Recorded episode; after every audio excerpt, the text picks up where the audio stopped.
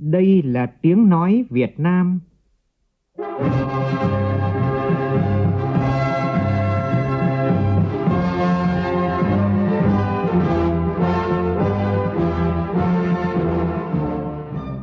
là tiếng nói Việt Nam, phát thanh từ Hà Nội, thủ đô nước Cộng hòa xã hội chủ nghĩa Việt Nam.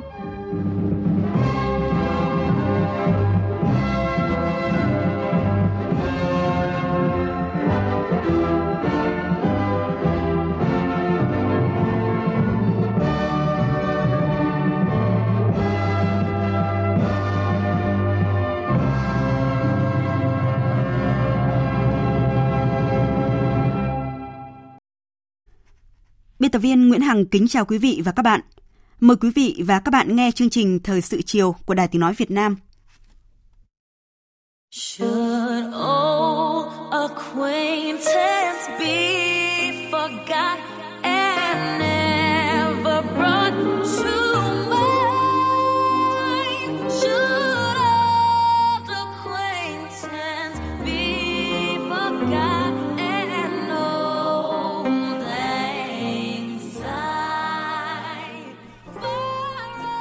Chào năm mới 2019, chúc thế giới an lành, chúc mọi gia đình bình an. Thưa quý vị và các bạn, bữa tiệc mừng năm mới 2019 rực rỡ sắc màu đã diễn ra trên khắp thế giới. Người dân khắp thế giới đón chào năm mới bằng những màn đếm ngược và trình diễn pháo hoa rực rỡ lớn chưa từng có. Vào lúc này thì những quần đảo thuộc Mỹ nơi cuối cùng trên thế giới đón mừng năm mới cũng đang tưng bừng đón chào những giây phút đầu tiên của năm mới 2019. Thưa quý vị, thời khắc chuyển giao năm mới và năm cũ, hàng triệu người lại đứng sát bên nhau, tay trong tay và cùng ca vang khúc ca giao thừa nổi tiếng nhất mọi thời đại, những ngày xa xưa.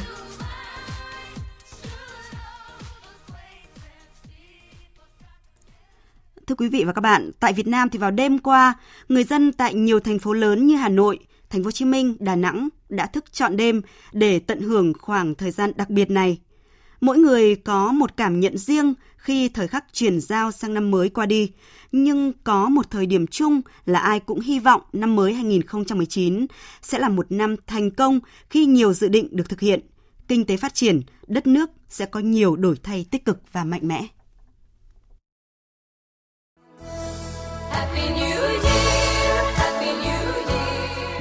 Mới này thì mình cũng cầu chúc bà con mình là làm ăn mỗi người đều cũng phát triển, cũng khá giả, từng bước tiến lên, góp phần để mình xây dựng quê hương đất nước mình ngày càng giàu đẹp.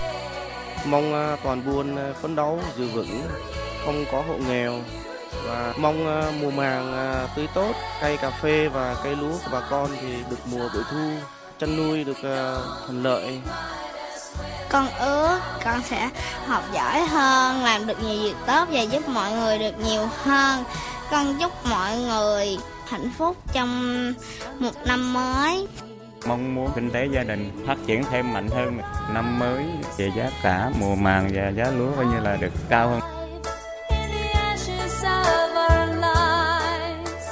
Chúc mừng năm mới 2019 Chúc mừng năm mới Văn số nhiều ý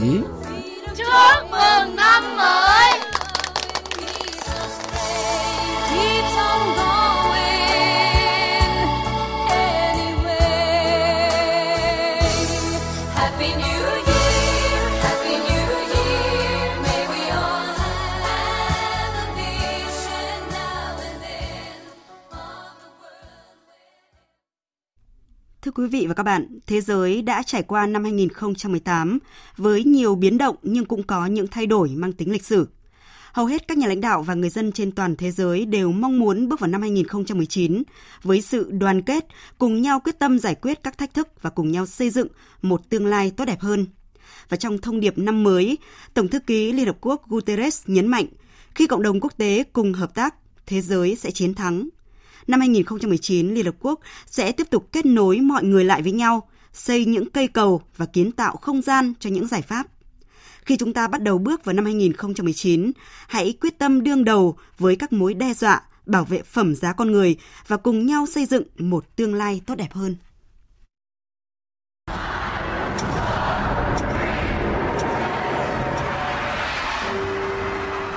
Thời tiết mưa lạnh, hàng nghìn người dân Mỹ đã đổ về quảng trường thời đại ở thành phố New York, nơi đặt quả cầu pha lê nặng hơn 5 tấn, cùng chờ đợi thời khắc giao thừa và ôm nhau hạnh phúc khi bước sang năm mới 2019. Họ chào cho nhau những nụ hôn và những lời cầu chúc tốt đẹp nhất trong năm mới. Nghi thức năm mới đến với Rio de Janeiro, thành phố lớn nhất của Brazil bằng bữa tiệc pháo hoa rực sáng trên bãi biển Copacabana với những điệu nhảy rực lửa mê đắm lòng người. Trong thời khắc đó, họ bày tỏ những mong ước trong ngày đầu năm mới. Tôi muốn năm 2019 sẽ là một năm hòa bình và thịnh vượng. Người dân Brazil cần hiểu rằng họ cần phải đoàn kết mới tạo nên sức mạnh. Trước đó, các quốc gia châu Âu cũng đón năm mới bằng những bữa tiệc ánh sáng và màn pháo hoa rực rỡ. Thủ đô Paris của nước Pháp lung linh và tráng lệ trong thời khắc chuyển giao năm mới, với một vũ đài tràn ngập ánh sáng của những màn trình diễn pháo hoa kết hợp âm nhạc và ánh sáng tại Khải Hoàn Môn. Bữa tiệc ánh sáng khiến nhiều khán giả có mặt tại đây rất hài lòng. Thật là tuyệt vời, tôi không nghĩ buổi trình diễn lại tuyệt như vậy. Tôi chưa bao giờ cảm nhận được không khí này. Nhiều quốc gia châu Á mặc dù không đón năm mới theo lịch phương Tây nhưng cũng không vì thế mà các bữa tiệc đón năm mới kém sôi động. Người dân thủ đô New Delhi của Ấn Độ cũng đón năm mới với âm nhạc, ánh sáng và màn pháo hoa rực rỡ với những ước muốn cho năm mới 2019. Thời tiết thật tuyệt vời, thức ăn thì thật ngon và mọi người lại rất thân thiện. Thật tuyệt vời khi được đón năm mới tại đây. Từ điểm đầu tiên ở châu Đại Dương, năm mới 2019 đã lần lượt gõ cửa hàng loạt quốc gia trên thế giới, từ châu Á, châu Phi đến châu Âu và châu Mỹ. Những màn pháo hoa rực rỡ, những lễ hội nhiều màu sắc, những nụ cười và niềm vui lan tỏa của người dân đã trở thành điểm nhấn chính thức khép lại một năm 2018 đầy biến động để hy vọng vào một năm mới tốt lành hơn. Trong không khí rộn ràng này, lãnh đạo nhiều quốc gia trên thế giới đã gửi đi những thông điệp kêu gọi sự đoàn kết, nỗ lực hơn nữa của người dân cũng như sự đối thoại hợp tác giữa các quốc gia trên thế giới. Trong thông điệp năm mới được phát trên sóng truyền hình, nhà lãnh đạo Triều Tiên Kim Jong-un khẳng định cam kết hướng tới tiến trình phi hạt nhân hóa của nước này vẫn không thay đổi. Trong mối quan hệ với Mỹ, nhà lãnh đạo Triều Tiên nhấn mạnh Tôi sẵn sàng đối thoại với Tổng thống Mỹ bất cứ thời điểm nào và thúc đẩy những nỗ lực để đưa ra các kết quả được cộng đồng quốc tế mong đợi. Tuy nhiên, nếu Mỹ tiếp tục thử thách sự kiên nhẫn, gia tăng sức ép, theo đuổi trừng phạt và không giữ lời hứa, chúng tôi sẽ không có lựa chọn nào khác là chọn một con đường mới để bảo vệ chủ quyền và đạt được hòa bình trên bán đảo Triều Tiên. Trong khi đó, với một thông điệp năm mới đầy ngắn gọn, Tổng thống Mỹ Donald Trump khẳng định 2019 sẽ là một năm tuyệt vời đối với nước Mỹ. Trong khi các bạn đang vui vẻ với các bữa tiệc, tôi vẫn đang phải làm việc. Nhưng các bạn cứ vui vẻ đi. Chúng ta sẽ có một năm tuyệt vời. Xin chúc mừng năm mới. Đoàn kết là từ được nhắc nhiều lần trong thông điệp năm mới gửi tới người dân của nhiều nhà lãnh đạo thế giới. Trong thông điệp gửi tới người dân trên khắp thế giới nhân dịp năm mới 2019, Tổng thư ký Liên Hợp Quốc Antonio Guterres kêu gọi người dân trên thế giới đoàn kết cùng nhau quyết tâm giải quyết các thách thức và cùng nhau xây dựng một tương lai tốt đẹp hơn. Khi cộng đồng quốc tế cùng hợp tác, thế giới sẽ chiến thắng. Năm 2019, Liên Hợp Quốc sẽ tiếp tục kết nối mọi người lại với nhau, xây những cây cầu và kiến tạo không gian cho những giải pháp. Khi chúng ta bắt đầu bước vào năm 2019, hãy quyết tâm đương đầu với các mối đe dọa, bảo vệ phẩm giá con người và cùng nhau xây dựng một tương lai tốt đẹp hơn.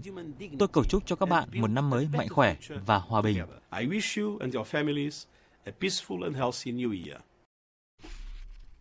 Thưa quý vị và các bạn, thế giới đã trải qua năm 2018 với những biến động và người dân trên toàn thế giới đều mong muốn bước vào năm 2019 với sự đoàn kết và cùng nhau quyết tâm giải quyết các thách thức, cùng nhau xây dựng một tương lai tốt đẹp hơn. Và đúng như thông điệp của Tổng thư ký Liên Hợp Quốc Guterres, khi cộng đồng quốc tế cùng hợp tác, thế giới sẽ chiến thắng trước các mối đe dọa người dân trên toàn thế giới. Và bước sang năm 2019, chúng ta đều cầu mong thế giới bình an. Cùng với thế giới thì Việt Nam đã bước sang năm 2019 với hành trang nhiều thành tựu trong năm 2018.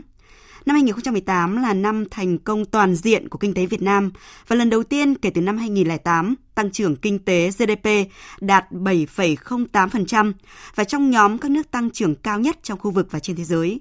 Nhiều kỷ lục mới được thiết lập, không chỉ ghi nhận những thành tựu quan trọng của kinh tế Việt Nam mà còn góp phần khẳng định những cố gắng, nỗ lực trong chỉ đạo, điều hành, chủ động, quyết liệt, đồng bộ và sáng tạo của chính phủ.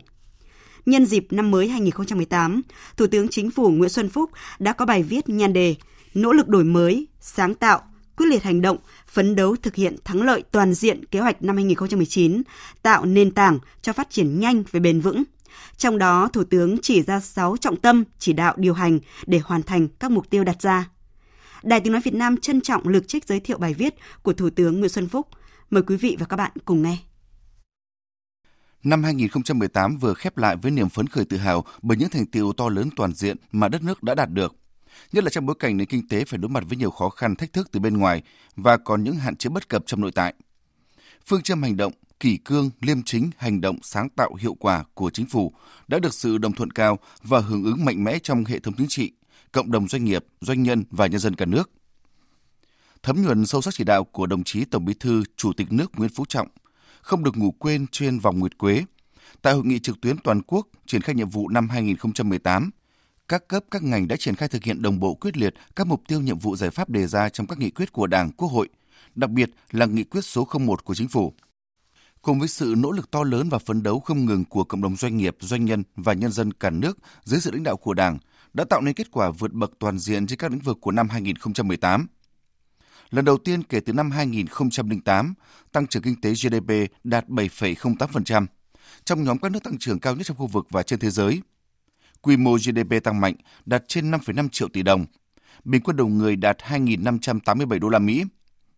Điều đáng mừng là tăng trưởng cao trong khi nền kinh tế vĩ mô được duy trì tốt và ngày càng được củng cố. Lạm phát được kiểm soát, chỉ số giá tiêu dùng CPI chỉ ở mức 3,54%. Các cân đối lớn được đảm bảo, thể hiện các chính sách vĩ mô được điều hành rất linh hoạt hiệu quả. Động lực tăng trưởng mạnh mẽ đến từ ngành công nghiệp chế biến chế tạo với mức tăng 12,98%, từ khu vực nông nghiệp với mức tăng 3,76%, từ tổng cầu tăng mạnh với tổng mức bán lẻ tăng 11,7%, mà không còn phụ thuộc vào tín dụng và khai khoáng như trước đây. Điều đặc biệt quan trọng là không chỉ về số lượng chất lượng tăng trưởng được cải thiện rõ nét. Vốn đầu tư ngoài nhà nước tăng nhanh 18,5%, chiếm đến 43,3% tổng vốn đầu tư toàn xã hội. Chứng tỏ nghị quyết Trung ương về phát triển kinh tế tư nhân đã và đang đi vào cuộc sống. Vốn đầu tư trực tiếp nước ngoài FDI thực hiện đạt 19,1 tỷ đô la Mỹ, tăng 9,1%, góp phần quan trọng cùng vốn đầu tư của nhà nước để tạo ra năng lực sản xuất mới cho nền kinh tế. Chúng ta được đánh giá là một trong những điểm đến đầu tư hấp dẫn nhất khu vực châu Á Thái Bình Dương. Việt Nam cũng được bình chọn là điểm đến du lịch hàng đầu châu Á, thu hút trên 15,5 triệu lượt du khách quốc tế trong năm 2018, tăng 19,9%. Tiếp theo xu hướng từ đầu nhiệm kỳ, chủ trương thúc đẩy khởi nghiệp, đổi mới sáng tạo và phát triển doanh nghiệp đã mang lại kết quả tích cực với trên 131.000 doanh nghiệp thành lập mới và trên 34.000 doanh nghiệp hoạt động trở lại. Chúng ta tự hào có nhiều tập đoàn tư nhân đang phát triển lớn mạnh và nhiều công trình dự án rất lớn hứa hẹn tạo ra bứt phá cho tương lai như cảng hàng không quốc tế Long Thành, cao tốc Bắc Nam, tổ hợp lọc dầu Nghi Sơn, các tổ hợp sản xuất ô tô Trường Hải, VinFast. Môi trường đầu tư kinh doanh tiếp tục được cải thiện, tạo không khí phấn khởi lạc quan trong bỏ vốn làm ăn đầu tư kinh doanh của các doanh nghiệp doanh nhân, nhà đầu tư. Cùng với phát triển kinh tế, các lĩnh vực văn hóa xã hội, tài nguyên môi trường, biến đổi khí hậu cũng được các cấp các ngành đặc biệt quan tâm. Chúng ta đã thực hiện tốt chính sách người có công, đẩy mạnh thực hiện mục tiêu giảm nghèo bền vững, nhất là đối với vùng sâu vùng xa, vùng có điều kiện khó khăn, vùng đồng bào dân tộc thiểu số. Đại diện thường trú UNDP tại Việt Nam đánh giá kết quả giảm nghèo của chúng ta là thành công ở tầm thế giới. Đã tạo việc làm cho 1,65 triệu lượt người. Tỷ lệ thất nghiệp thành thị giảm còn 3,1%. Đặc biệt, nhiệm vụ xây dựng đảng và hệ thống chính trị được tập trung thực hiện. Công tác phòng chống tham nhũng được triển khai đồng bộ quyết liệt. Nhiều vụ án tham nhũng, trong đó có những vụ đặc biệt nghiêm trọng đã được chỉ đạo điều tra, truy tố, xét xử nghiêm minh, không có vùng cấm, được toàn thể các tầng lớp nhân dân đồng tình ủng hộ và góp phần củng cố niềm tin vào Đảng nhà nước. Chúng ta bước vào năm 2019 trong bối cảnh tình hình quốc tế trong nước dự báo còn tiếp tục diễn biến phức tạp khó lường với những thời cơ thuận lợi và khó khăn, thách thức đan xen. Kinh tế thế giới tăng trưởng chậm lại, chiến tranh thương mại, biến động tỷ giá, lãi suất, rủi ro trên thị trường tài chính tiền tệ quốc tế gia tăng. Thách thức an ninh phi truyền thống, nhất là biến đổi khí hậu, thiên tai dịch bệnh ngày càng nặng nề. Khoa học công nghệ phát triển nhanh và cách mạng công nghiệp lần thứ tư tác động mạnh mẽ trên nhiều phương diện – ở trong nước, kế thừa thành tiệu hơn 30 năm đổi mới và tiếp tục đã phát triển thuận lợi những năm gần đây. Tiềm lực đất nước vững mạnh hơn nhiều. Tuy nhiên, nền kinh tế vẫn còn nhiều tồn tại yếu kém và những khó khăn, thách thức lớn. Chất lượng tăng trưởng cải thiện còn chậm, chưa bền vững, năng suất lao động, năng lực cạnh tranh còn thấp. Cơ cấu lại các ngành lĩnh vực đòi hỏi nguồn lực lớn. Tiềm lực sức cạnh tranh của khu vực kinh tế trong nước còn thấp, chưa tham gia sâu rộng vào mạng sản xuất và chuỗi giá trị toàn cầu. Ứng dụng công nghệ cao ở nhiều ngành, lĩnh vực còn hạn chế. Việc tham gia các hiệp định thương mại tự do FTA thế hệ mới như CPTPP, FTA với EU là áp lực rất lớn mà các cấp các ngành và khu vực kinh tế trong nước cần vượt qua để phát triển bền vững và hội nhập sâu rộng hiệu quả. Chúng ta xác định rõ năm 2019 là năm tăng tốc bứt phá trên các lĩnh vực, phấn đấu thực hiện đạt kết quả cao nhất như đồng chí Tổng Bí thư Chủ tịch nước đã chỉ đạo. Với phương châm hành động, kỳ cương, liêm chính, hành động, sáng tạo, hiệu quả, bứt phá. Năm 2019, tiếp tục thực hiện một số nội dung trọng tâm chỉ đạo điều hành. Thứ nhất, tập trung phát triển kinh tế, chú trọng củng cố nền tảng vĩ mô, kiểm soát lạm phát, bảo đảm các cân đối lớn, thúc đẩy tăng trưởng, điều hành chính sách tiền tệ chủ động, linh hoạt và chính sách tài khóa chặt chẽ hiệu quả. Phối hợp đồng bộ hơn nữa các chính sách kinh tế vĩ mô. Nâng cao chất lượng tín dụng và tập trung vào các lĩnh vực ưu tiên. Ổn định thị trường ngoại tệ tỷ giá, phấn đấu tăng dự trữ ngoại hối. Thực hiện nghiêm kỷ luật tài chính, ngân sách nhà nước. Tập trung chống thất thu, chuyển giá, triệt đề tiết kiệm chi, kiểm soát bộ chi không quá 3,6% GDP. Tiếp tục đẩy mạnh thực hiện các đột phá chiến lược, cơ cấu lại nền kinh tế gắn với đổi mới mô hình tăng trưởng, nâng cao năng suất lao động và sức cạnh tranh. Tập trung giả soát khắc phục ngay các tồn tại bất cập về thể chế, cơ chế, chính sách, tạo mọi thuận lợi cho người dân doanh nghiệp. Chú trọng hoàn thiện hệ thống pháp luật để triển khai hiệu quả các FTA đã ký kết. Năm 2019 cần tiếp tục tạo chuyển biến mạnh mẽ trong cơ cấu lại đầu tư. Trọng tâm là đầu tư công, đẩy mạnh cơ cấu lại, thoái vốn, cổ phần hóa doanh nghiệp nhà nước và cơ cấu lại các tổ chức tín dụng gắn với xử lý nợ xấu. Khẩn trương hoàn thiện pháp luật về đầu tư công, đẩy mạnh thực hiện giải ngân ngay từ đầu năm, kiểm soát, giám sát chặt chẽ doanh nghiệp nhà nước, không để chậm trễ vi phạm quy định về cổ phần hóa, thoái vốn. Thứ hai, phát triển văn hóa xã hội hài hòa với phát triển kinh tế, không ngừng nâng cao đời sống vật chất tinh thần của nhân dân.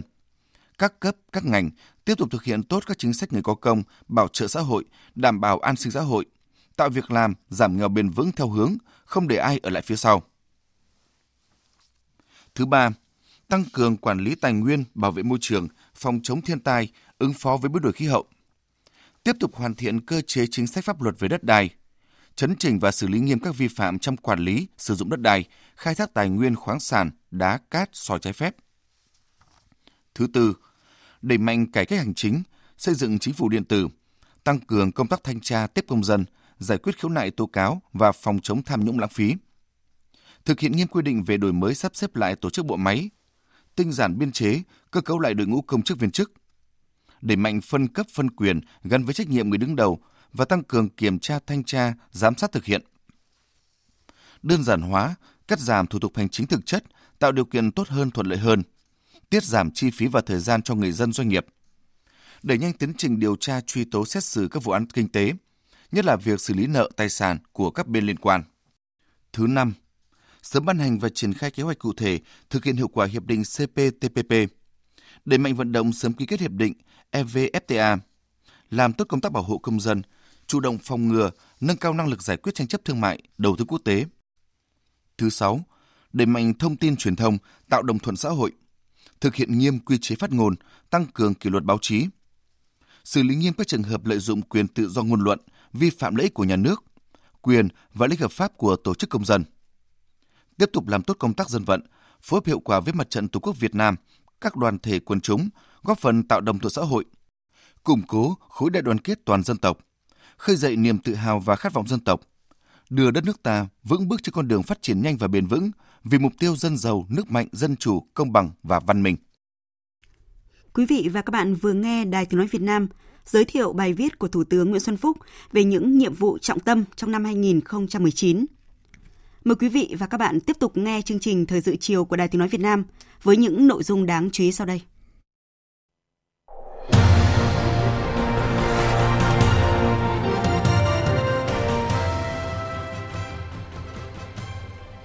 Bộ trưởng Bộ Công Thương Trần Tuấn Anh tham gia chương trình thời sự 18 giờ đầu tiên của năm 2018 với cuộc trả lời phỏng vấn về câu chuyện tăng trưởng của nền kinh tế trong năm 2018.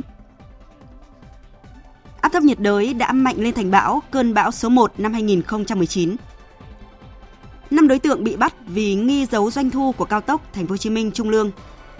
Rumani tiếp nhận chức chủ tịch luân phiên Liên minh châu Âu từ Áo trong bối cảnh EU đang phải trải qua các giai đoạn bất ổn.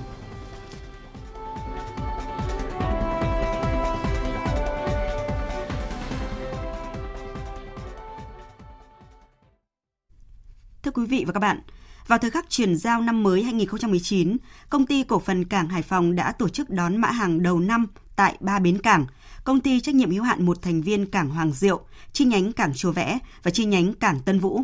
Có thể thấy là khí thế làm việc thi đua sôi nổi ngay từ những giờ phút đầu tiên của năm mới 2019 tại các bến cảng ở thành phố Hải Phòng. Sau đây là phản ánh của phóng viên Thanh Nga, thường trú tại khu vực Đông Bắc. Chúc mừng năm mới! Tôi, Ngô Trung Hiếu, Giám đốc Cảng Tân Vũ, phát lệnh đón mã hàng đầu năm. Các lực lượng chuẩn bị, bắt đầu! Đúng không giờ, sau hiệu lệnh đón mã hàng đầu tiên từ lãnh đạo công ty, bến cảng Tân Vũ thêm rực sáng cùng tiếng còi tàu ngân vang.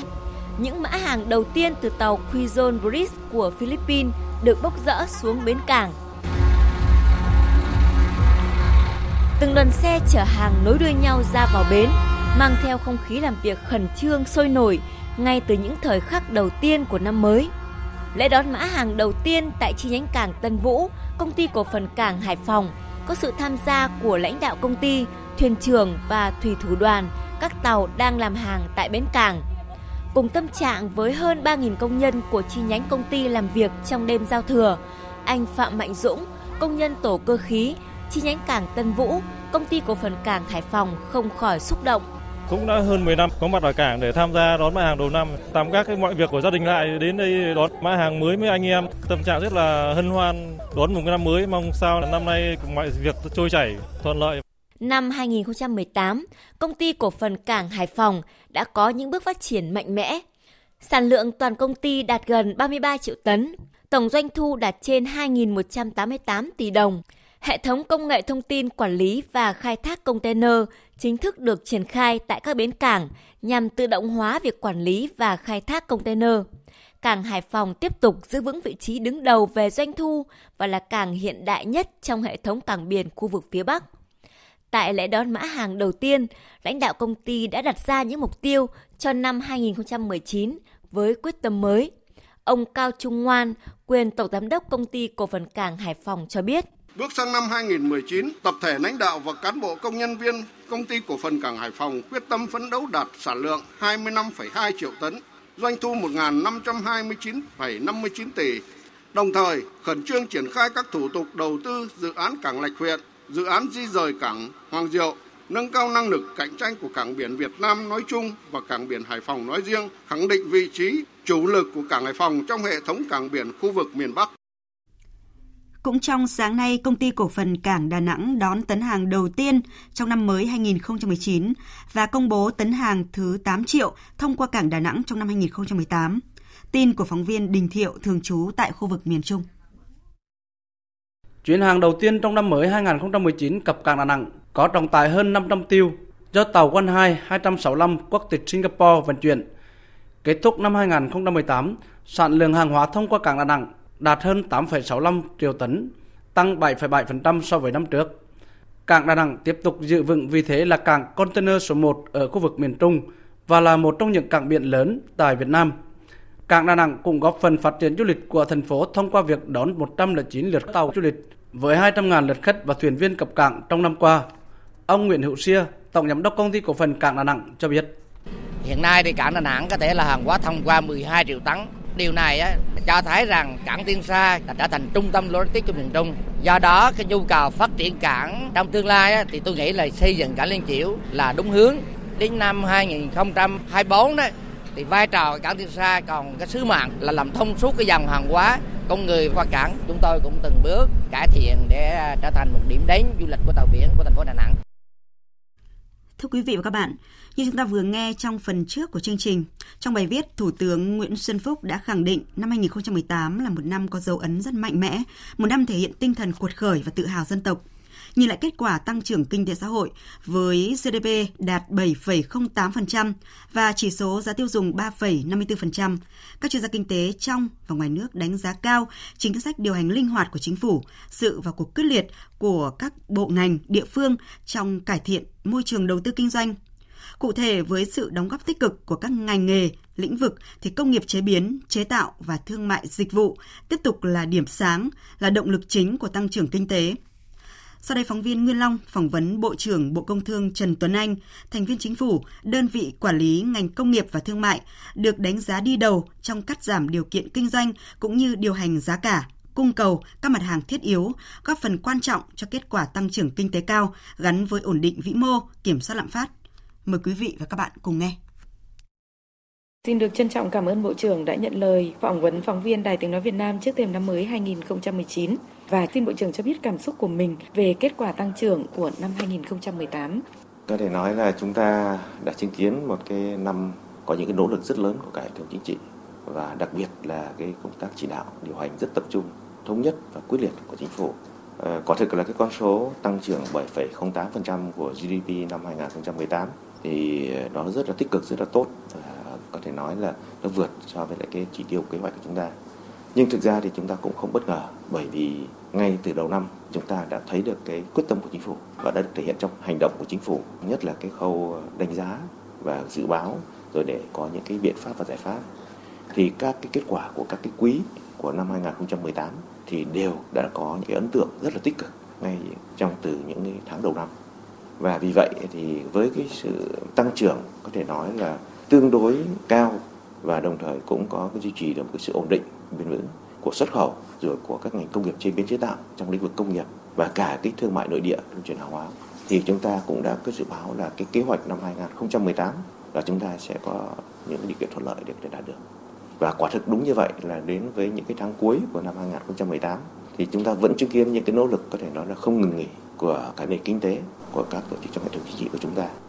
Vâng, thưa Bộ trưởng, ngành công nghiệp chế biến chế tạo tiếp tục khẳng định là điểm sáng của khu vực công nghiệp và là động lực chính của tăng trưởng kinh tế. Vậy xin Bộ trưởng cho biết là ngành công thương đã có những cái giải pháp như thế nào để chuẩn bị cho năm 2019? Có thể nói là với một cái mức độ tăng trưởng cao và vượt cái chỉ tiêu kế hoạch, à, chúng ta đặt ra cái mức chỉ tiêu là khoảng 9%, thì chúng ta đạt 10,3% tăng trưởng công nghiệp, chỉ số sản xuất công nghiệp. Và công nghiệp chế biến chế tạo thì tăng cao hơn nữa, từ 12 đến 13% thì quả thực đây đó là tạo cho chúng ta không những cái niềm phấn khởi về cái chỉ tiêu kế hoạch đã đạt được, mà cái quan trọng là chúng ta thấy được một cái xu thế nó tương đối rõ nét trong cái phát triển công nghiệp của chúng ta. Và như tôi đã nói, đây chính là cái nỗ lực rất lớn của chính phủ trong chỉ đạo điều hành trong tiếp tục cải thiện môi trường đầu tư kinh doanh trong cả những cái giải pháp tình thế để tháo gỡ khó khăn cụ thể cho từng cái nhóm ngành hàng, từng cái sản phẩm, đặc biệt trong công nghiệp chế biến chế tạo. Nhưng mà nó cũng thể hiện cho chúng ta thấy cái chủ trương và chính sách của chúng ta và cả những cái biện pháp cụ thể trong cái tái cơ cấu của kinh tế và tái cơ cấu của ngành công nghiệp là đã đạt được cái hiệu quả và những cái kết quả rất là tích cực. Cho dù là mới chỉ là những cái bước đi ban đầu, nhưng mà nó đã cho thấy cái điều đó. Và điều đó cho thấy là gì? Chúng ta với cái tốc độ tăng trưởng của công nghiệp chế biến chế tạo và đặc biệt là đi cùng với đó chỉ số kép là cái tăng trưởng trong cái tiêu thụ của các cái lĩnh vực này và cái chỉ số tồn kho thì nó thấp đi so với lại các nền công nghiệp trước thì điều đó cho thấy là cái khâu thị trường và khâu tiêu thụ của các cái sản phẩm của ngành công nghiệp chế biến chế tạo của chúng ta đang được tiếp tục cải thiện. Và điều đó cho thấy là cái năng lực cạnh tranh và nhìn rộng ra hơn nữa là khả năng tham gia chuỗi của các ngành công nghiệp của chúng ta, của các doanh nghiệp chúng ta đang được định vị. Vâng thưa Bộ trưởng, trong lĩnh vực xuất nhập khẩu thì tiếp tục xuất siêu năm thứ ba liên tiếp và trong đó tăng trưởng xuất khẩu của 2018 ghi nhận là đã có sự tham gia hết sức tích cực của khối doanh nghiệp trong nước. À, vậy Bộ trưởng nhìn nhận như thế nào về kết quả này à, và trách nhiệm của Bộ Công Thương trong việc đẩy mạnh xuất khẩu hàng hóa cũng như là phát triển các thị trường xuất khẩu? Chúng tôi cho rằng đây là cái nỗ lực và cái đóng góp rất lớn của ngành công thương. Đó là công tác điều hành trong cái xuất nhập khẩu. Chúng ta không những là đạt được cái mục tiêu của kế hoạch trong tăng trưởng về cái xuất khẩu chúng ta mục tiêu 9 đến 10% nhưng chúng ta đã đạt là 13,8%. Và chúng ta có thể dám nói rằng trở thành một cái nước xuất khẩu lớn của thế giới.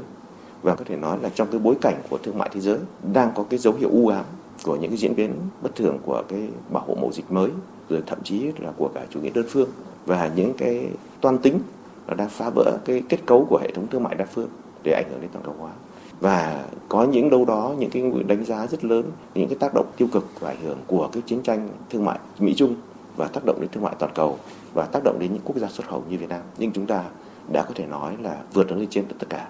Và chúng ta đạt được cái mục tiêu trong cái tăng trưởng của xuất khẩu cũng lại tương tự như vậy trong công nghiệp thì chúng ta cũng đạt được cái mục tiêu kép mà rất ấn tượng. Đó là chúng ta đã kiểm soát được cái nhập siêu. Và thay vì chúng ta giữ cái mức nhập siêu ở mức là dưới 3% của cái kim ngạch xuất khẩu thì chúng ta lại tiếp tục là tăng trưởng của cái thặng dư thương mại và chúng ta đã đạt tới con số 7,2 tỷ đô la Mỹ.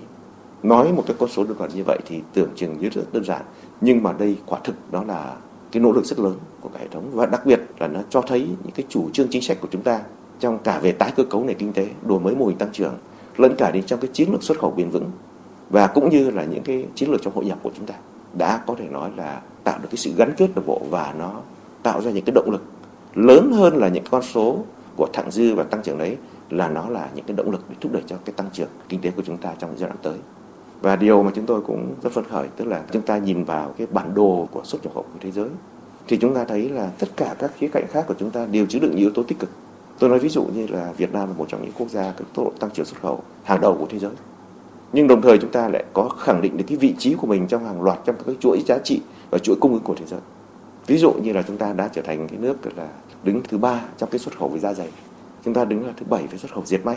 Và chắc chắn là những cái mặt hàng khác như là gạo cà phê cao su những cái mặt hàng có thể nói là có cái thế mạnh của chúng ta và mặt hàng trọng điểm của chúng ta thì chúng ta luôn luôn duy trì những những vị trí top đầu của thế giới rồi.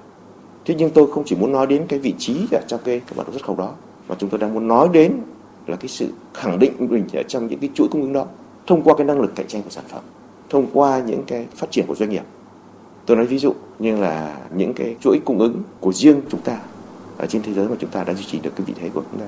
Ở trong những cái chuỗi cung ứng của thế giới mà chúng ta đã có một cái vị thế rất là vững mạnh. Ví dụ như đồ gỗ, ví dụ như điện tử vâng một cái điểm nữa mà trong xuất khẩu chúng ta cũng phải nói, năm nay là một cái năm rất ấn tượng. Đó là khu vực doanh nghiệp có vốn đầu tư trong nước lần đầu tiên chúng ta đã vượt lên trên với tốc độ tăng trưởng đạt tới gần 16%. Trong khi đó thì cái khu vực có vốn đầu tư nước ngoài luôn luôn là có cái thặng dư và tốc độ tăng trưởng rất cao trong những năm trước so với lại khu vực trong nước. Thì năm nay tăng trưởng cũng vẫn tốt nhưng chỉ ở mức 13,6%. Thì điều đó cho thấy rằng là gì? Các cái doanh nghiệp của chúng ta, các cái doanh nghiệp của chúng ta vẫn hay e ngại và lo lắng về cái khả năng cạnh tranh và khả năng tham gia với thị trường thế giới do những cái hạn chế về quy mô tín dụng, về trình độ công nghệ, về năng lực của người lao động, rồi thì cũng như là quản trị doanh nghiệp vân vân rất nhiều thứ. Và cả cái kiến thức về hội nhập. Thì chúng ta đã thấy cũng rất là mạnh mẽ trong cái năm 2018 chúng ta vươn lên thì chúng ta đã chứng kiến được cái kết quả đó. Và đặc biệt là trong một loạt các cái sản phẩm ngành hàng chủ lực, chúng ta có đến 29 cái lĩnh vực sản phẩm là chúng ta đã có cái kim ngạch tăng trưởng trên 1 tỷ đô la Mỹ. Và trong số đó là có những cái mặt hàng chúng ta tiếp tục khẳng định vị thế của mình là có tới là năm lĩnh vực mà chúng ta có kim ngạch xuất khẩu trên 10 tỷ đô la. Thưa Bộ trưởng, Bộ Công Thương là đơn vị quản lý ngành tiên phong trong việc cải thiện môi trường đầu tư và cắt giảm các cái điều kiện kinh doanh cũng như là đơn giản hóa các cái thủ tục hành chính, tạo điều kiện hỗ trợ cho doanh nghiệp trong năm 2018 vừa rồi. À, với kết quả đạt được của năm 2018 thì Bộ Công Thương sẽ tiếp tục triển khai nội dung này như thế nào trong năm 2019? Chúng tôi cũng xác định là với một cái bộ quản lý nhà nước trong các lĩnh vực kinh tế mà có cái khả năng chiếm tới hơn 70% cái tổng giá trị GDP thì có thể nói là bất cứ một cái chính sách mới nào của ngành liên quan đến các lĩnh vực từ thương mại, công nghiệp hay dịch vụ thì đều có tác động rất lớn đến cái hoạt động về tiếp cận thị trường, đến các hoạt động đầu tư sản xuất kinh doanh của các doanh nghiệp. Thế thì chính vì vậy thì à, bộ công thương cũng luôn luôn đặt trọng tâm, ưu tiên vào trong cái nội dung về xây dựng văn bản quy phạm pháp luật để hoàn thiện thể chế. Theo cái hướng là không được để phát sinh ra những cái điều kiện và những giấy phép mới mà nó có thể gây ra những cái cản trở trong các cái việc huy động các nguồn lực của xã hội và tạo thuận lợi cho cái cộng đồng doanh nghiệp của chúng ta trong cái hoạt động đầu tư sản xuất và kinh doanh. Thứ hai là trong cái khung khổ pháp luật hiện nay và cũng về mặt thể chế nói chung thì vẫn tiếp tục chủ động ra soát để tìm ra những cái điểm nghẽn và những điểm bất hợp lý và những cái điều kiện mà không còn phù hợp để có thể tiếp tục sửa đổi để tạo thuận lợi chung cho cái hoạt động của nền kinh tế của cộng đồng doanh nghiệp và của doanh nghiệp Việt Nam nói riêng. Và đặc biệt ấy, là quản lý cải cách hành chính này cũng không chỉ dừng ở trong cái chính phủ điện tử mà phải chính từ cái phẩm chất năng lực của cái đội cán bộ công chức của cái cơ quan quản lý nhà nước để đảm bảo bất luận cho dù đó là hành chính công trực tuyến hay là những hành chính công khác thì vẫn luôn luôn đảm bảo một cái môi trường mà nó thật sự công khai minh bạch và kiến tạo Thưa Bộ trưởng, với rất nhiều nhiệm vụ đặt ra cho năm 2019 thì Bộ Công Thương sẽ tập trung vào các cái giải pháp then chốt nào để có thể đạt được các cái mục tiêu đề ra? Năm 2019 của Bộ Công Thương ấy, thì phải khẳng định cái điểm đầu tiên đó là cái mục tiêu của Bộ Công Thương đặt ra là phải tổ chức triển khai các cái chương trình hành động thực hiện theo nghị quyết của chính phủ như cái nghị quyết về thực hiện các cái giải pháp về để đảm bảo trong cái phát triển kinh tế xã hội và thu ngân sách trong năm 2019. Cái thứ hai nữa là chúng tôi sẽ bám sát vào những cái mục tiêu và các cái chỉ tiêu mà Quốc hội đã phê chuẩn trong cái kế hoạch phát triển trong cái năm 2019 này để chúng tôi đặt ra những cái kế hoạch cụ thể thậm chí là cả những cái kịch bản cho tăng trưởng, cho phát triển ở trong từng lĩnh vực công nghiệp, thương mại dịch vụ, trong từng quý và trong từng cái giai đoạn cụ thể. Thậm chí không chỉ dừng ở trong lĩnh vực công nghiệp, thương mại và dịch vụ như vậy, mà chúng tôi còn phải hướng vào từng cái nhóm ngành hàng sản phẩm trọng điểm với những cái giải pháp cụ thể cho từng cái giai đoạn, từng thời điểm để đảm bảo được cái sự chỉ đạo tập trung xuyên suốt và đặc biệt là những cái giải pháp, ngoài những cái tính dài hạn ra, những cái giải pháp có tính cấp bách và tình huống. Bởi vì diễn biến nó sẽ phức tạp và nó có thể nói là rất là nhanh ở năm 2019 ở từng thời điểm. Thưa Bộ trưởng, Bộ trưởng kỳ vọng và tin tưởng vào sự tăng trưởng của các cái lĩnh vực mà ngành công thương quản lý trong năm 2019 như thế nào ạ? Thì chúng tôi cho rằng là với những cái kết quả rất là tích cực và tương đối ổn định trong những cái năm 2016, 2017 và cái xu thế 2018 và những cái xu thế tới tương đối toàn diện trong cả ba lĩnh vực công nghiệp, thương mại nội địa và xuất nhập khẩu. Thì chúng tôi cho rằng 2019 là cái năm mà sẽ có được những điều kiện rất thuận lợi, những cái cơ chế, những cái khủng hoảng mới, nó sẽ tiếp tục định hình và phát huy cái hiệu quả, nhất là về các cái chính sách mà nó tương đối là mang tính bền vững và ổn định. Nhưng mà nó cũng phù hợp với lại cái chiến lược lâu dài. Tức là như chúng ta nói về chiến lược phát triển bền vững từ trong xuất nhập khẩu, hay là cái chiến lược về cái tái cơ cấu và đổi mới tăng trưởng kinh tế nói chung, thì tất cả những cái này là nó có định hướng rất rõ ràng rõ nét, nhưng mà nó được cụ thể hóa ở trong các cái kế hoạch cụ thể trong từng năm ở trong giai đoạn. Và đặc biệt đấy là trong cái khuôn khổ hội nhập chung của thế giới thì chúng ta đã có những cái bài kinh nghiệm với những cái bước đi có thể nói là rất là chắc chắn và có tính ổn định.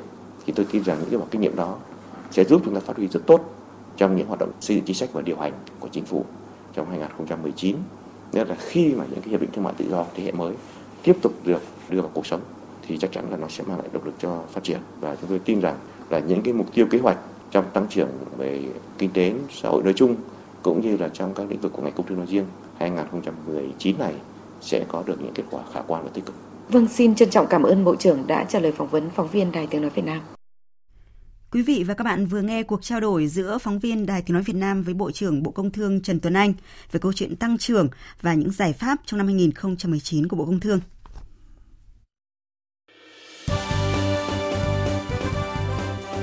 Thời sự tiếng nói Việt Nam Thông tin nhanh Bình luận sâu Tương tác đa chiều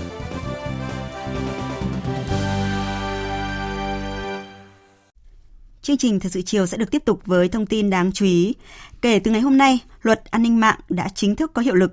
Để tránh những vi phạm được quy định trong luật này, người dùng mạng xã hội cần tìm hiểu kỹ thông tin trước khi đăng hoặc là chia sẻ trên trang cá nhân của mình. Phóng viên Thành Trung thông tin về những nội dung đáng chú ý như sau. Khi chính thức có hiệu lực vào ngày 1 tháng 1 năm 2019, luật an ninh mạng sẽ siết chặt hơn các hoạt động trên môi trường mạng. Theo đó, sẽ có thêm nhiều điều luật nghiêm cấm các hành vi gây mất an ninh mạng, đồng thời sẽ xử phạt theo các quy định của pháp luật. Điều này cũng đòi hỏi mỗi người sử dụng mạng internet đều phải hiểu về quyền và có nghĩa vụ tuân thủ pháp luật để xây dựng mạng xã hội an toàn, an ninh hơn. Bộ trưởng Bộ Thông tin và Truyền thông Nguyễn Mạnh Hùng cho biết. Chúng ta phải mạnh tay hơn về việc à, yêu cầu các cái nhà cung cấp dịch vụ xuyên biên giới tuân thủ luật pháp Việt Nam, đặc biệt là các yêu cầu về gỡ bỏ thông tin. Quan trọng nhất là chúng ta cương quyết thượng tôn pháp luật. Thế và đồng thời chúng ta cũng phải có cái chế tài xử lý những người đưa thông tin sai trên mạng. À, mạng xã hội thì bây giờ không phải ảo nữa mà là thật rồi. Thế cho nên rằng là chúng ta không nên bỏ trống trận địa này. Điều 8 Luật An ninh mạng quy định hành vi bị nghiêm cấm mà người sử dụng mạng Facebook hay mắc phải như thông tin sai sự thật, gây hoang mang trong dư luận, gây thiệt hại cho hoạt động kinh tế xã hội, gây khó khăn cho hoạt động của cơ quan nhà nước hoặc người thi hành công vụ, xâm phạm quyền và lợi ích hợp pháp của tổ chức cá nhân khác. Khoản 1 điều 17 quy định việc mà người sử dụng mạng xã hội không được làm là đưa lên không gian mạng những thông tin thuộc bí mật cá nhân, bí mật gia đình, đời sống riêng tư trái quy định của pháp luật. Chị Nguyễn Thị Hoa, một nhân viên văn phòng đang làm việc tại Hà Nội chia sẻ với một cá nhân như mình thì mình cũng rất là thận trọng khi mà mình uh, chia sẻ những cái thông tin mà mình chưa rõ uh, cái thông tin gốc của nó hoặc là những cái thông tin mà ảnh hưởng đến những cá nhân người khác. Nếu như mà có nó đưa vào những cái luật quy định thì mình nghĩ đây là một điều rất là tốt để mà uh, mỗi người tự có ý thức trách nhiệm hơn với những cái gì những thông tin những phát ngôn của mình. Điều 9 của luật cũng quy định xử lý vi phạm về an ninh mạng. Cụ thể, người nào có hành vi vi phạm quy định của luật này thì sẽ tùy theo tính chất mức độ vi phạm mà bị xử lý kỷ luật, xử lý vi phạm hành chính hoặc bị truy cứu trách nhiệm hình sự. Nếu gây thiệt hại thì phải bồi thường theo quy định của pháp luật.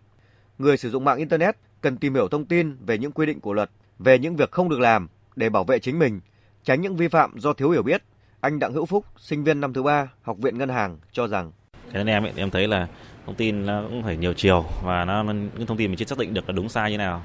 Nhiều khi là những cái bài đăng người khác chỉ là cái hình thức để để, để câu view thôi. Mình ờ, tức là phải phải cân nhắc trước khi ờ, phải chọn lọc thông tin, cân nhắc trước khi chia sẻ. Thứ hai là các đơn vị uh, truyền thông thì cũng uh, truyền thông thêm về cái cái việc những điều uh, không nên làm như là bị cấm mà nhiều khi là người dân người ta chưa nắm bắt hết được.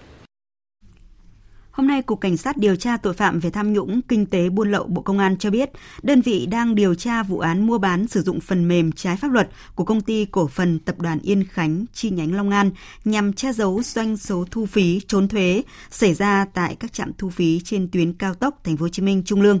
Tin cho biết. Ngày 26 tháng 12 năm 2018, cơ quan công an đã bắt Ngô Ba Thắng, giám đốc chi nhánh Long An thuộc công ty cổ phần tập đoàn Yên Khánh, Trần Văn Miền, phó giám đốc chi nhánh Long An kiêm trạm trưởng trạm thu phí chợ đệm, công ty cổ phần tập đoàn Yên Khánh. Tô Phước Hùng, kế toán trưởng công ty cổ phần tập đoàn Yên Khánh. Nguyễn Thị Kim Huệ, kế toán công ty cổ phần tập đoàn Yên Khánh. Nguyễn Văn Hiền, giám đốc công ty trách nhiệm hữu hạn kỹ thuật Xuân Phi. Khám nhà các nghi can, cơ quan điều tra công bố thu được chứng cứ điện tử về hành vi mua bán sử dụng phần mềm trái pháp luật để trốn thuế, gây thất thu cho ngân sách. Cao tốc Trung Lương dài gần 62 km, được đầu tư gần 10.000 tỷ đồng, thông xe năm 2010, là cao tốc đầu tiên tại miền Nam. Công ty cổ phần tập đoàn Yên Khánh phụ trách thu phí. Theo Tổng cục Đường bộ Việt Nam, từ hôm nay, công ty này sẽ bàn giao trạm thu phí và nhân sự cho Tổng công ty Kiều Long, Bộ Giao thông Vận tải. Tổng công ty Kiều Long sau đó sẽ bàn giao việc quản lý tuyến đường cao tốc này cho Cục Quản lý Đường bộ 4. Việc cơ quan công an bắt giữ các đối tượng liên quan đến hành vi trốn thuế tại trạm thu phí cao tốc Trung Lương Thành phố Hồ Chí Minh ngay lập tức đã nhận được ý kiến của nhiều tài xế. Biết người ta à, cậy quyền cậy chức để mà người ta cắt xén bớt cái cái cái phần lợi nhuận của mình là bức xúc lắm anh ơi. Lái xe là nó nó cũng bị ảnh hưởng đó. Dạ đương nhiên rồi, dạ, hoàn toàn ủng hộ thôi anh ơi. Nhất là cái cánh tài xế là dĩ nhiên là đồng tình ủng hộ rồi đó. Thành ra cũng mong cơ quan chức năng là làm mạnh những cái vấn đề này. sai thì ờ, phạm pháp thì thì phải xử thôi nói chung cái cái đó hầu như là là nó nó, nó cài cái phần mềm ứng dụng gì. Ờ à, thì bây giờ nói chung phải quản lý chặt chẽ hai nữa trong đó thì bây giờ nói chung cái gì nói chung nó cái, cái quản lý của mấy ông này thôi đúng không? Bên mình thôi đúng không? Nói chung trong cái khung luật thì nói chung bên ờ, giới tài xế của tụi anh thì cũng chả biết cái khung luật đó là cái cái, cái tội gì tôi quy ra cái tội gì hết cái mong muốn thì nói chung là cái xử lý nghiêm trong cái khung cái, khung đó thì nói chung bên giới tài xế tụi anh cũng không biết cái khung là, là bao nhiêu.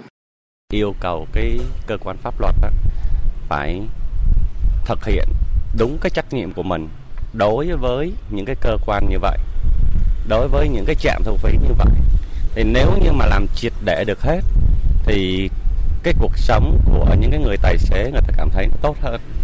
Và đương nhiên nếu mà thu phí giảm lại á thì sẽ tốt hơn cho vấn đề ờ, vận chuyển hàng hóa đương nhiên nó sẽ giảm lại cái mức ờ, chi phí ờ, về cái vận chuyển Thưa quý vị và các bạn, sau 4 ngày nghỉ Tết Dương lịch và hôm nay thì hàng vạn người dân từ các tỉnh đã trở lại thủ đô. Vào thời điểm này thì lượng phương tiện đông đúc đã gây ùn tắc cục bộ một số tuyến đường đi vào thành phố. Các bến xe Giáp Bát, Mỹ Đình tăng đột biến lượng hành khách ra vào. Để đảm bảo an ninh trật tự, lực lượng cảnh sát giao thông, thanh tra giao thông, cảnh sát cơ động và công an luôn ờ, chốt trực tại các ngã ba, ngã tư và các điểm nóng về ùn tắc giao thông để điều tiết giao thông. Trong 4 ngày nghỉ lễ thì bệnh viện Việt Đức đã tiếp nhận gần 200 trường hợp bị tai nạn giao thông và chiếm phần lớn số bệnh nhân đến cấp cứu. Trong dịp nghỉ Tết Dương lịch này, trung bình mỗi ngày có từ hơn 40 đến gần 60 trường hợp tai nạn giao thông đến cấp cứu tại bệnh viện và đáng lo ngại là đa số ca tai nạn giao thông có liên quan đến rượu bia, khiến tình trạng thương tổn thêm nặng và gây quá tải cho các phòng hồi sức cấp cứu. Phóng viên Văn Hải ghi nhận tại khoa cấp cứu Bệnh viện Việt Đức trong chiều nay.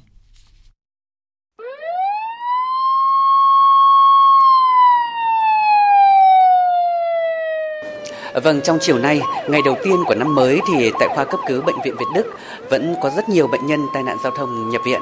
À, phòng hồi sức cấp cứu 1 và 2 đã đầy chặt bệnh nhân, cho nên là một số bệnh nhân mới chuyển đến phải chờ ở ngoài hành lang. Và tôi đang có mặt tại à, phòng hồi sức cấp cứu 1 nơi có 6 bệnh nhân đều là những người bị tai nạn giao thông. Ở trong đó có một nữ bệnh nhân thì có dấu hiệu rơi vào trạng thái chết não, à, đang được một điều dưỡng bóp bóng liên tục để có thể hy vọng cứu sống được bệnh nhân này. Và tôi đang đứng cạnh giường bệnh của một nam bệnh nhân còn rất là trẻ. Bệnh nhân này là con của cô Hương ở Yên Dũng, Bắc Giang. Hiện tại thì cô Hương đang ngồi chờ con trai tỉnh lại sau khi bị tai nạn giao thông. À, thưa cô, con trai cô năm nay là bao nhiêu tuổi rồi ạ? Cháu năm nay không biết ba mấy rồi, sinh năm 87. Vâng, thế cậu ấy bị tai nạn giao thông trong một cái hoàn cảnh như thế nào ạ? Cô cũng có biết đâu, các cháu đi họp lớp với nhau thì cháu bạn bè chúng nó đưa sang viện xong rồi nó mới gọi gia đình đến Vâng và lúc này thì bác sĩ Đỗ Tất Thành, trưởng kiếp trực cấp cứu của bệnh viện Việt Đức đã khám xong cho bệnh nhân là con trai của cô Hương. À, thưa anh Thành, theo thống kê của bệnh viện thì số ca tai nạn giao thông liên quan đến rượu bia thì như thế nào anh? Thực ra là cái số lượng mà bệnh nhân mà rượu bia thì năm nào cũng có thôi. Thế và đặc biệt vào những cái ngày nghỉ như thế này ấy, thì uh, hầu hết các tai nạn giao thông thì liên quan đến rượu bia. Vâng, vậy thì số bệnh nhân nặng phải hồi sức tích cực có tăng không thưa anh? Cái số lượng bệnh nhân hồi vào hồi sức là khá là đông, nó vượt quá so với khả năng của cái phòng hồi sức tại phòng khám cấp cứu và thường xuyên là nó quá tải. Bọn đấy bọn anh cố gắng làm sao giải quyết bệnh nhân trong cái thời gian nhanh nhất có thể, tức là cố gắng làm sao để bệnh nhân mà phải nằm ở cái mức hồi sức nặng, phải thở máy, không kéo dài quá 48 tiếng. Vâng, các y bác sĩ đã giải quyết cái tình trạng quá tải này như thế nào ạ? Ờ, thì trước mắt là tất cả các nhân viên đều phải gồng mình lên thôi. Ờ, các cái bộ phận trực hồi sức ấy, thì người ta sẽ cố gắng là người ta giải quyết bệnh nhân nhanh nhất, tức là có thể là những cái bệnh nhân là tương đối ổn định một chút thì người ta sẽ chuyển đến khoa phòng. Thế, hoặc là trong những trường hợp rất đặc biệt thì người ta có thể liên hệ với một số những cái đơn vị bạn bệnh viện bạn xung quanh đấy, để nếu mà có thể chuyển được thì người ta chuyển. À, vâng, xin cảm ơn bác sĩ Đỗ Tất Thành và thưa quý vị và các bạn, thời tiết lạnh giá như thế này thì càng làm cho những bệnh nhân bị tai nạn giao thông thêm đau đớn. À, chúng tôi mong rằng là những người tham gia giao thông thì cần tuân thủ đúng luật an toàn giao thông và khi đã uống rượu bia thì không lái xe để đảm bảo an toàn cho chính bản thân và cho những người khác nữa. Thời sự VOV nhanh, tin cậy, hấp dẫn. Tiếp theo là tin bão gần bờ, cơn bão số 1 năm 2019. Hồi 16 giờ chiều nay, vị trí tâm bão ở vào khoảng 6,2 độ Vĩ Bắc, 109,7 độ Kinh Đông, cách đất liền các tỉnh Nam Bộ khoảng 500 km về phía Đông Nam, cách côn đảo khoảng 430 km về phía Đông Nam. Sức gió mạnh nhất vùng gần tâm bão mạnh cấp 8, từ 60 đến 75 km một giờ, giật cấp 10. Dự báo trong 24 giờ tới, bão di chuyển theo hướng Tây, mỗi giờ đi được 10 đến 15 km. Đến 16 giờ ngày mai, vị trí tâm bão ở vào khoảng 6,1 độ Vĩ Bắc, 107 độ Kinh Đông, cách mũi Cà Mau khoảng 330 km về phía Đông Nam, cách Côn Đảo khoảng 280 km về phía Nam. Sức gió mạnh nhất vùng gần tâm bão mạnh cấp 8, từ 60 đến 75 km một giờ, giật cấp 10. Vùng nguy hiểm trên Biển Đông trong 24 giờ tới, gió mạnh cấp 6, giật cấp 8 trở lên, phía Bắc vĩ tuyến 5 độ Vĩ Bắc. Trong 24 đến 48 giờ tiếp theo, bão di chuyển chủ yếu theo hướng Tây Tây Bắc, mỗi giờ đi được 10 đến 15 km. Đến 16 giờ ngày 3 tháng 1, vị trí tâm bão ở vào khoảng 6,8 độ Vĩ Bắc, 104,3 độ Kinh Đông, cách mũi Cà Mau khoảng 210 km về phía Nam. Sức gió mạnh nhất vùng gần tâm bão mạnh cấp 8 từ 60 đến 75 km một giờ, giật cấp 10. Vào chiều nay, Văn phòng Thường trực Ban Chỉ đạo Trung ương về phòng chống thiên tai, Văn phòng Ủy ban Quốc gia ứng phó sự cố và tìm kiếm cứu nạn có công điện khẩn gửi Ban Chỉ huy phòng chống thiên tai và tìm kiếm cứu nạn các tỉnh, thành phố ven biển từ Quảng Ngãi đến Cà Mau và Kiên Giang và các bộ ngành liên quan yêu cầu triển khai các biện pháp ứng phó như sau. Ban Chỉ huy phòng chống thiên tai và tìm kiếm cứu nạn các tỉnh thành phố, các bộ ngành thông báo hướng dẫn cho thuyền trưởng, chủ các phương tiện tàu thuyền đang hoạt động trên biển biết vị trí, hướng di chuyển của bão để thoát ra hoặc không đi vào vùng nguy hiểm tổ chức theo dõi kiểm đếm tàu thuyền đang hoạt động trên biển, kiểm soát tàu thuyền ra khơi, giữ thông tin liên lạc thường xuyên với các chủ phương tiện để xử lý kịp thời các tình huống xấu có thể xảy ra. Hướng dẫn tàu thuyền neo đậu trên các đảo, sẵn sàng lực lượng phương tiện cứu hộ cứu nạn để kịp thời ứng cứu khi có yêu cầu. Đài Tiếng nói Việt Nam sẽ liên tục cập nhật thông tin về cơn bão số 1 trong các bản tin và chương trình thời sự tiếp theo. Mời quý vị và các bạn chú ý đón nghe. Vào sáng nay, lễ khánh thành tượng đài hữu nghị Việt Nam Campuchia tại tỉnh Mondul Kiri được Mặt trận Đoàn kết Phát triển Tổ quốc Campuchia và chính quyền tỉnh long trọng tổ chức tại trung tâm thành phố Senmonorom, cách thủ đô Phnom Penh khoảng 300 km về phía đông bắc. Nhóm phóng viên Đài tiếng nói Việt Nam thường trú tại Campuchia đưa tin.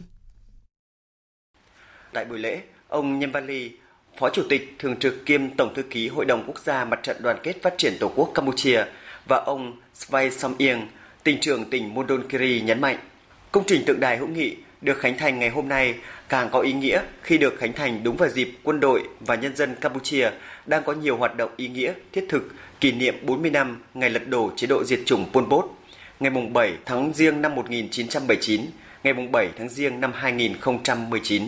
Đại tá Nguyễn Anh Dũng, trưởng tùy viên quốc phòng Việt Nam tại Vương quốc Campuchia đánh giá cao ý nghĩa to lớn của sự hợp tác tốt đẹp giữa quân đội và nhân dân hai nước. Cảm ơn lãnh đạo các cấp và nhân dân địa phương đã hết lòng ủng hộ chủ trương cũng như quá trình xây dựng tượng đài hữu nghị. Tượng đài hữu nghị Việt Nam Campuchia tỉnh Mondonkiri có chiều cao 16 m, mang hình tượng người chiến sĩ Việt Nam và Campuchia chắc tay súng bảo vệ người mẹ bồng con, được xây dựng trong khuôn viên rộng hơn 3.500 m2. Đây là địa điểm tham quan, tổ chức các hoạt động sinh hoạt văn hóa, giáo dục lịch sử cho các thế hệ thanh thiếu niên tỉnh Mondonkiri. Từ hôm nay, Thái Lan bắt đầu đảm nhiệm chức Chủ tịch Luân phiên Hiệp hội các quốc gia Đông Nam Á năm 2019. Trong khi đó, Romania hôm nay cũng tiếp nhận chức Chủ tịch Luân phiên Liên minh châu Âu từ Áo trong bối cảnh EU đang trải qua giai đoạn bất ổn. Đây là lần đầu tiên Romania đảm nhiệm chức Chủ tịch EU kể từ khi gia nhập khối năm 2007. Quý vị và các bạn đang nghe chương trình Thời sự chiều của Đài Tiếng Nói Việt Nam. Phần tiếp theo là trang tin thể thao và thông tin thời tiết.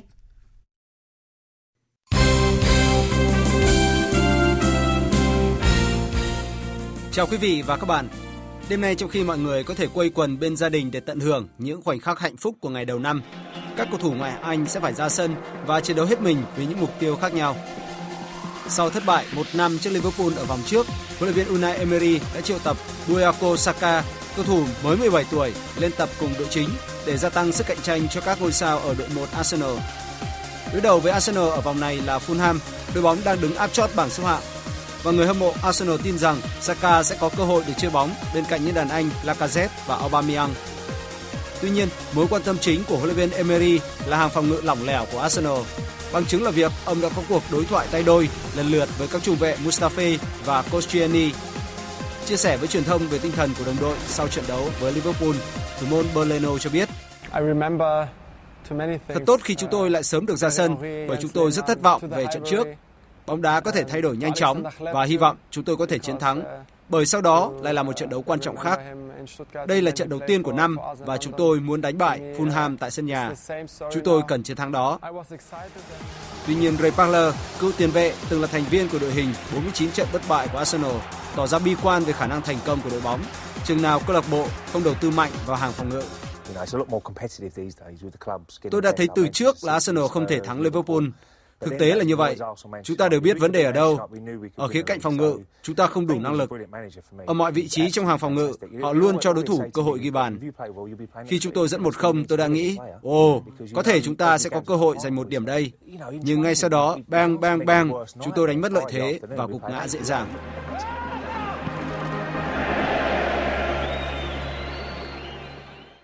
Theo kết quả cuộc bình chọn của khán giả kết thúc vào 0 giờ ngày 1 tháng 1 năm 2019, nhà vô địch nhảy xa ASEAN 2018 Bùi Thị Thu Thảo đã giành chiến thắng ở hạng mục vận động viên được yêu thích nhất của Cúp Chiến thắng 2018.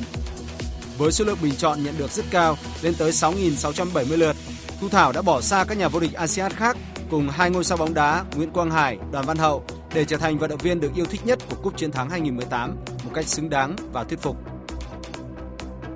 Sáng nay, mùng 1 tháng 1 năm 2019, hơn 500 người đã tham dự giải chạy Hà Nội City Trail 2019 sự kiện sông đất năm mới cho tất cả các giải chạy tại Việt Nam.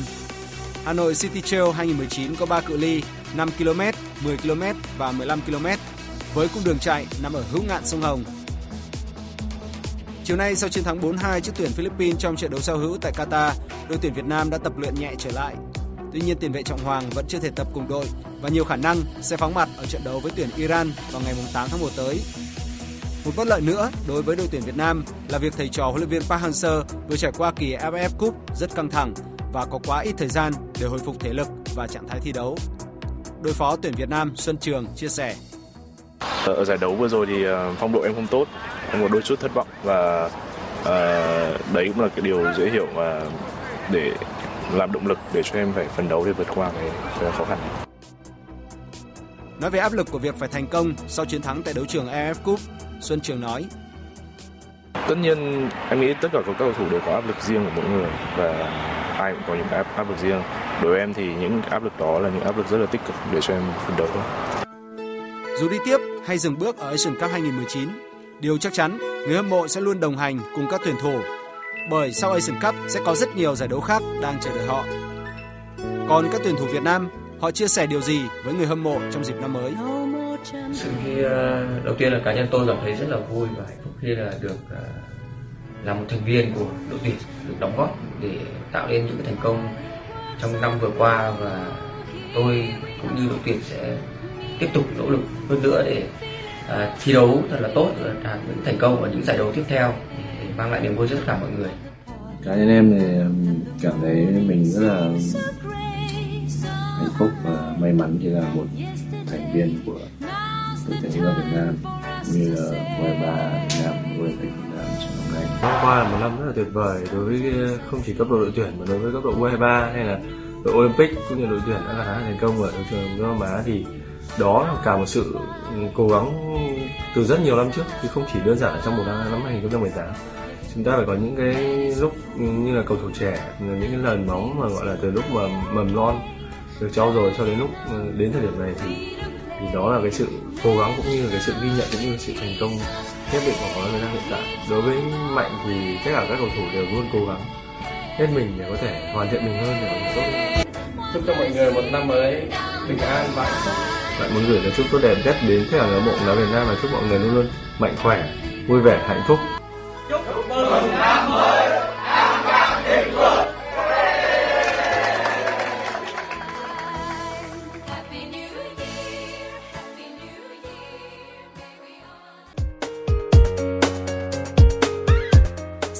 thời tiết Phía Tây Bắc Bộ nhiều mây, có mưa vài nơi, trời rét đậm rét hại, vùng núi cao có khả năng xảy ra băng giá, nhiệt độ từ 10 đến 16 độ, vùng núi cao từ 6 đến 9 độ, có nơi dưới 5 độ. Phía Đông Bắc Bộ nhiều mây, có mưa vài nơi, gió Đông Bắc cấp 2, cấp 3, trời rét đậm, rét hại, vùng núi cao có khả năng xảy ra băng giá, nhiệt độ từ 9 đến 15 độ, vùng núi từ 6 đến 9 độ, vùng núi cao dưới 5 độ. Các tỉnh từ Thanh Hóa đến Thừa Thiên Huế nhiều mây, phía Bắc có mưa vài nơi, phía Nam từ Hà Tĩnh đến Thừa Thiên Huế có mưa mưa vừa, có nơi mưa to đến rất to. Gió Bắc đến Tây Bắc cấp 3, trời rét, phía Bắc rét đậm, nhiệt độ từ 12 đến 17 độ. Các tỉnh ven biển từ Đà Nẵng đến Bình Thuận nhiều mây, có mưa to đến rất to, gió Đông Bắc cấp 3, cấp 4, phía Bắc trời lạnh. Trong cơn rông có khả năng xảy ra lốc, xét và gió giật mạnh, nhiệt độ từ 18 đến 23 độ. Tây Nguyên nhiều mây, có mưa, mưa rào rải rác và có nơi có rông. Gió Đông Bắc cấp 2, cấp 3, nhiệt độ từ 18 đến 25 độ. Nam Bộ nhiều mây, có mưa, mưa rào rải rác và có nơi có rông. Gió Đông Bắc cấp 2, cấp 3, nhiệt độ từ 21 đến 27 độ. Khu vực Hà Nội nhiều mây, có mưa vài nơi, gió Đông Bắc cấp 2, cấp 3, trời rét hại. Nhiệt độ từ 9 đến 15 độ. Dự báo thời tiết biển đêm nay và ngày mai. Vịnh Bắc Bộ có mưa vài nơi, tầm nhìn xa trên 10 km, gió Đông Bắc cấp 5, có lúc cấp 6, giật trên cấp 7, biển động. Vùng biển từ Quảng Trị đến Quảng Ngãi có mưa rào và rông rải rác ở phía Nam, tầm nhìn xa trên 10 km, giảm xuống từ 4 đến 10 km trong mưa. Gió Đông Bắc cấp 6, phía Nam có lúc cấp 7, giật trên cấp 9, biển động. Trong cơn rông có khả năng xảy ra lốc xoáy. Vùng biển từ Bình Định đến Ninh Thuận có mưa rào và rông rải rác. Tầm nhìn xa từ 4 đến 10 km, gió Đông Bắc cấp 6, cấp 7, giật trên cấp 9, biển động mạnh. Vùng biển từ Bình Thuận đến Cà Mau có mưa rào và rông, tầm nhìn xa từ 4 đến 10 km, gió Đông Bắc cấp 6, cấp 7, giật trên cấp 9, biển động mạnh. Vùng biển từ Cà Mau đến Kiên Giang, bao gồm cả Phú Quốc, ngày mai có mưa rào và rông rải rác, tầm nhìn xa trên 10 km, giảm xuống từ 4 đến 10 km trong mưa, gió Đông Bắc đến Bắc cấp 4, cấp 5. Trong cơn rông có khả năng xảy ra lốc, xoáy và gió giật mạnh. Khu vực Bắc Biển Đông có mưa vài nơi, tầm nhìn xa trên 10 km, gió Đông Bắc cấp 6, cấp 7, giật cấp 8, cấp 9, biển động mạnh. Khu vực giữa Biển Đông có mưa rào và rông rải rác, tầm nhìn xa trên 10 km, giảm xuống từ 4 đến 10 km trong mưa, gió Đông Bắc cấp 6, cấp 7, giật cấp 8, cấp 9, biển động mạnh. Khu vực Nam Biển Đông, vùng biển phía Tây Nam có mưa bão, tầm nhìn xa từ 4 đến 10 km, giảm xuống từ 2 đến 4 km trong mưa bão. Gió Đông Bắc đến Đông cấp 6, riêng vùng biển phía Tây có gió mạnh cấp 7, vùng gần tâm bão đi qua mạnh cấp 8, giật trên cấp 9, cấp 10, biển động mạnh. Khu vực quần đảo Hoàng Sa thuộc thành phố Đà Nẵng có mưa vài nơi, tầm nhìn xa trên 10 km, gió Đông Bắc cấp 6, cấp 7, giật cấp 8, cấp 9, biển động mạnh. Khu vực quần đảo Trường Sa thuộc tỉnh Khánh Hòa có mưa rào và rải rác có rông, tầm nhìn xa từ 4 đến 10 km, gió Đông Bắc đến Đông cấp 6, cấp 7, giật cấp 9, cấp 10, biển động mạnh. Trong cơn rông có khả năng xảy ra lốc xoáy. Vịnh Thái Lan có mưa rào và rông vài nơi, tầm nhìn xa trên 10 km, gió Đông Bắc đến Bắc cấp 4.